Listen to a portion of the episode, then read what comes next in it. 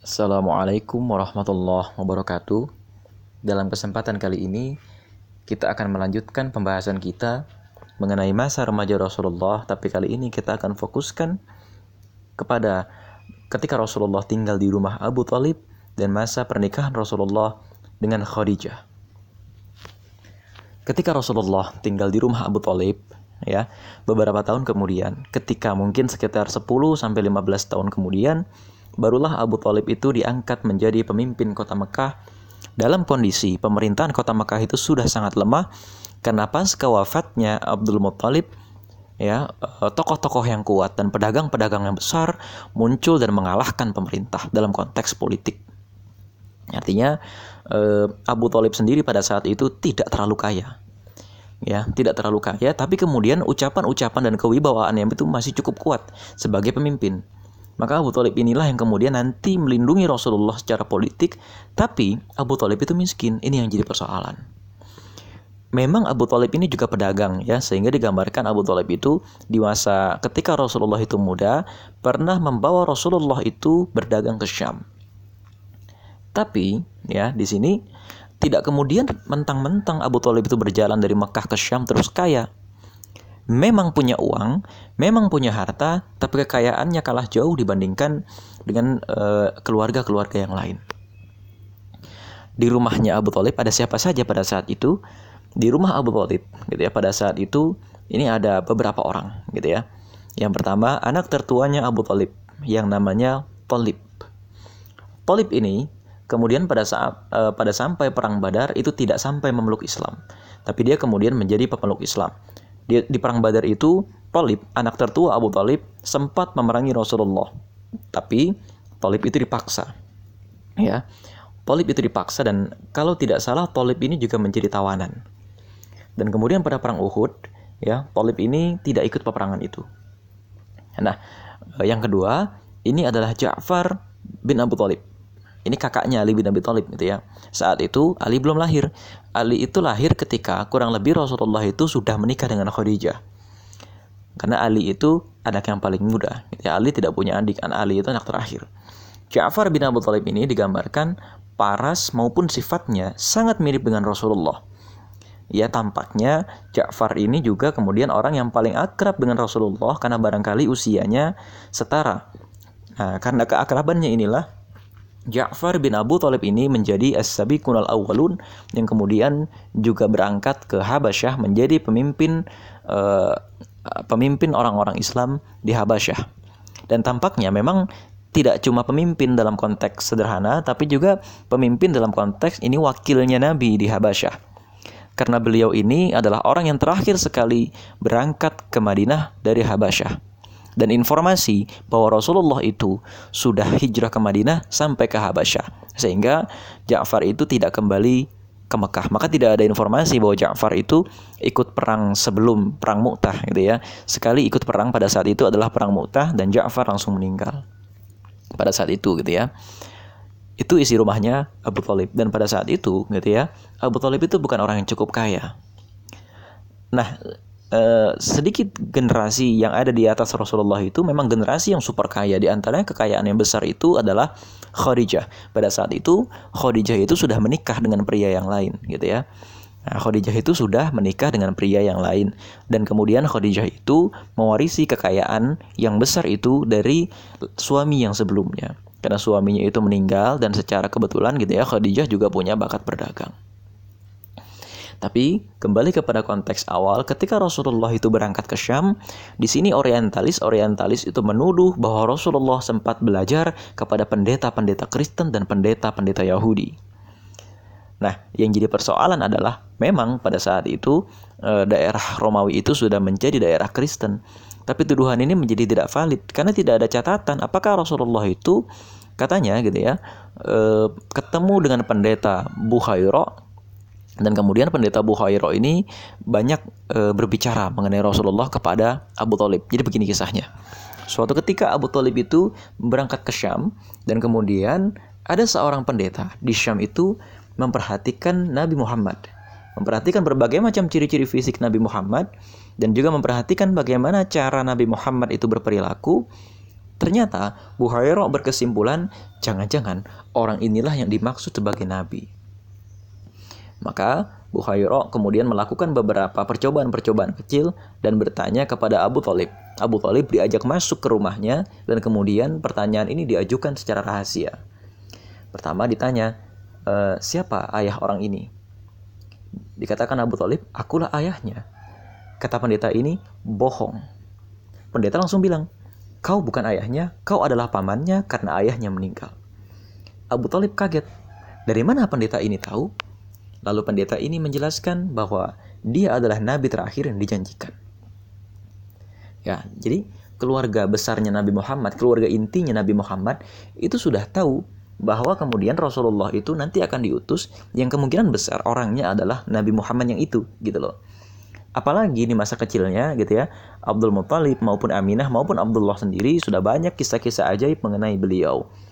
Maka dari lingkungan keluarga inti Rasulullah itu rata-rata gitu ya, ini sudah akan melindungi dakwahnya Rasulullah. Tapi kemudian hanya perlu waktu untuk diyakinkan bahwa orang ini betul-betul adalah seorang nabi. Nah, eh, kisah selanjutnya ini berlanjut kepada eh, eh, di usia muda ini apalagi sih yang terjadi? Ya, yang terjadi itu kemudian kisah menikahnya Rasulullah dengan Khadijah.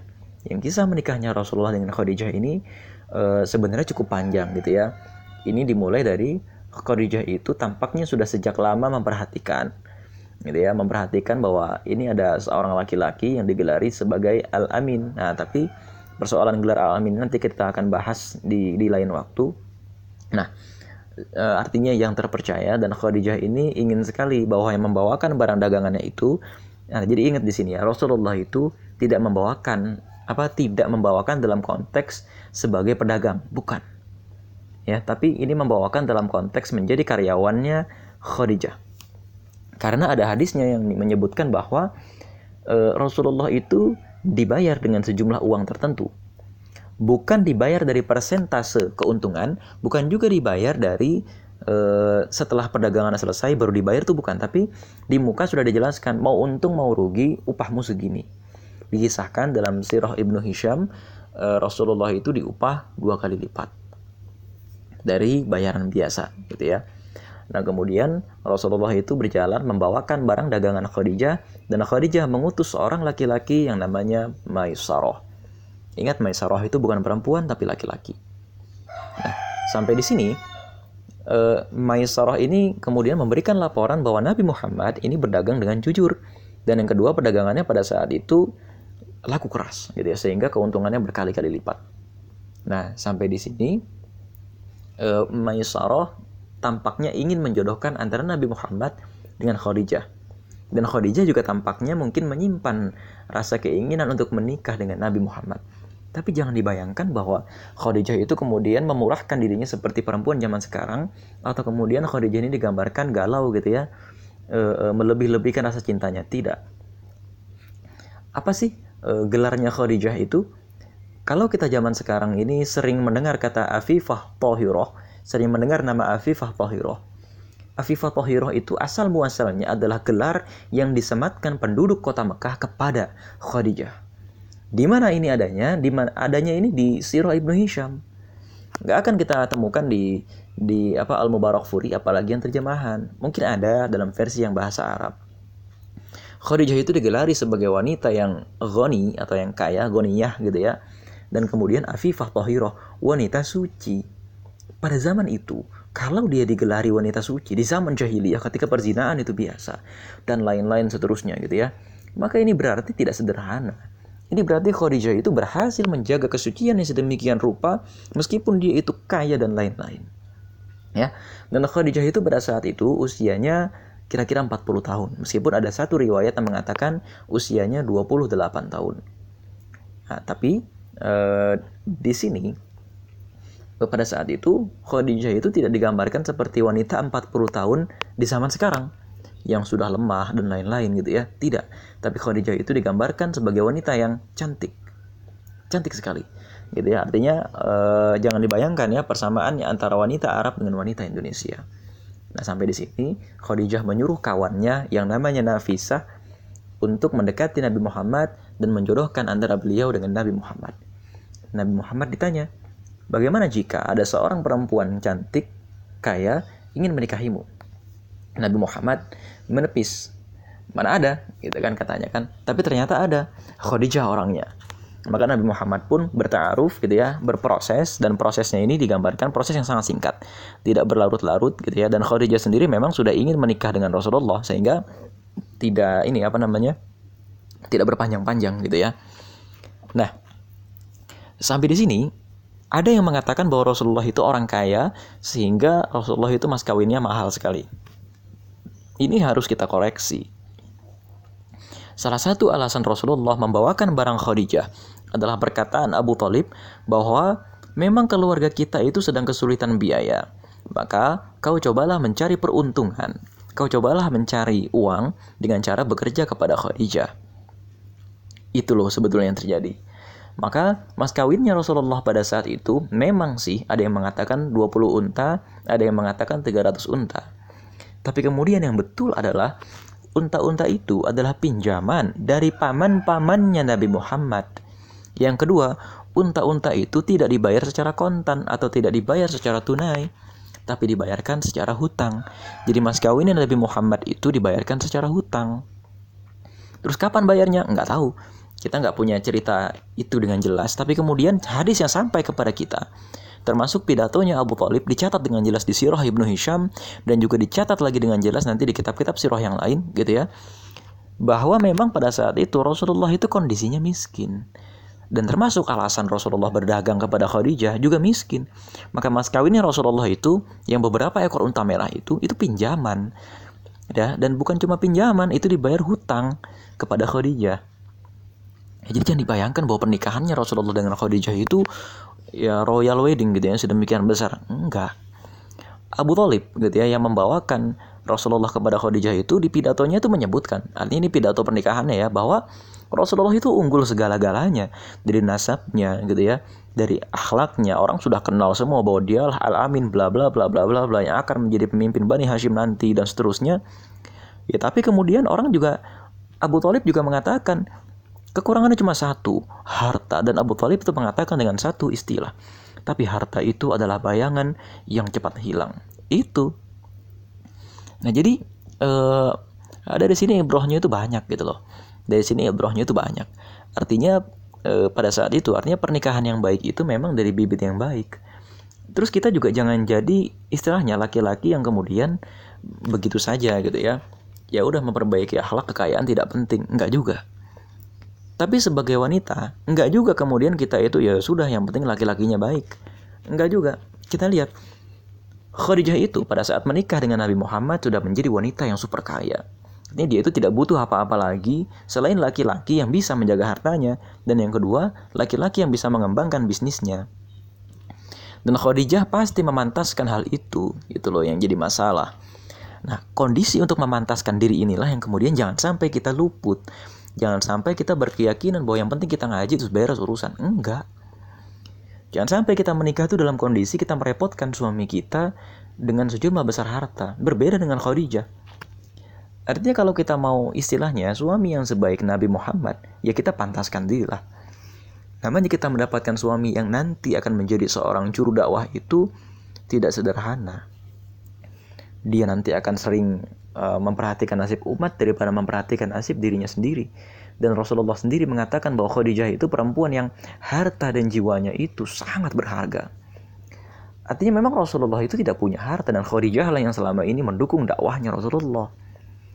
Artinya nanti kalau kita mau suami hafiz Quran, kita nanti mau suami seorang yang soleh, kita nanti mau suami yang bersanat begini begitu. Kesibukan yang mencari ilmu, kesibukan yang menjaga akhlak, ini mencegah dia untuk mempunyai banyak uang. Dan di sini kemudian tantangannya, bagaimana kita sebagai perempuan tetap digelari afifah tahirah, wanita yang suci, gitu ya, dan cantik, ikut bisa merawat diri dan cerdas karena dia adalah pedagang super kaya gitu kan. Artinya dia mengetahui peta politik, mengetahui peta jalur dagang dan kritis dan lain-lain sehingga berhasil mempertahankan kekayaannya di antara para pedagang-pedagang yang lain gitu kan. Dan dagangnya Khadijah itu kan berarti nggak tanggung-tanggung gitu ya, nggak sekedar dagang ke teman sendiri, terus kalau puasa libur atau kalau hari libur ya ikut libur kalau teman-teman kita lagi nggak semesteran ya libur lagi ujian libur enggak ini profesional beneran dagang gitu loh Nah, enggak, enggak. Artinya dagangnya itu enggak cuma sekedar-sekedar. Ini dagang beneran sehingga dia siap menerima calon suami yang di mana suaminya ini punya apa yang tidak dimiliki oleh Khadijah, yaitu kelebihan ilmu di bidang agama dan akhlak. Kan gitu. Khadijah ini kan bukan tipe orang yang tampil di muka publik, tapi Khadijah itu tipe tipe yang bersembunyi di belakang layar tapi mengatur semuanya. Sedangkan Nabi Muhammad ini adalah tokoh publik, tapi kelemahannya beliau itu butuh orang yang mempersiapkan semuanya. Lengkaplah sampai di sini. Gitu ya. Nah, adanya gini, barangkali tidak menutup kemungkinan uh, ya mungkin yang menyisakan rumah nanti buat Rasulullah tinggal itu ya mungkin Khadijah juga Ya, meskipun nanti kita akan dapat satu catatan bahwa Rasulullah itu tinggal tidak di klaster atau tidak di bloknya sukunya Khadijah, ya, tidak di bloknya Khadijah. Tapi eh, Khadijah itu dari Bani Asad ya kalau tidak salah. Eh, tapi Rasulullah itu tinggal di lingkungan Bani Hashim. Jadi Rasulullah itu tetangganya Abu Lahab, ya, masih di lingkungan Bani Abdul Manaf. Artinya Rasulullah itu rumahnya ada yang mengatakan depan-depanan atau samping-sampingan dengan rumahnya Abu Lahab. Nah, kalau rumahnya masih di kompleknya uh, kompleknya sekitar Abu Lahab, ini berarti rumahnya kemungkinan warisan dari bapaknya sendiri. Itu masih ada kemungkinan. Nah, tapi ketika sudah menikah dengan Khadijah inilah Rasulullah itu berpisah dengan Abu Talib dan memulai keluarganya, gitu ya. Dan Khadijah itu sudah punya anak pada saat itu. Salah satu anaknya itu nanti masuk Islam dan menjadi periwayat sifat-sifat fisik Rasulullah. Ya, namanya Hindun bin Abi Halah. Jadi suaminya Khadijah yang sebelumnya itu namanya Abi Halah. Nanti sebelumnya dia punya suami lagi. Jadi sudah dua kali menikah. Nah kira-kira itu yang bisa jadi gambaran gitu ya. Allah alam bisawab. Wassalamualaikum warahmatullahi wabarakatuh.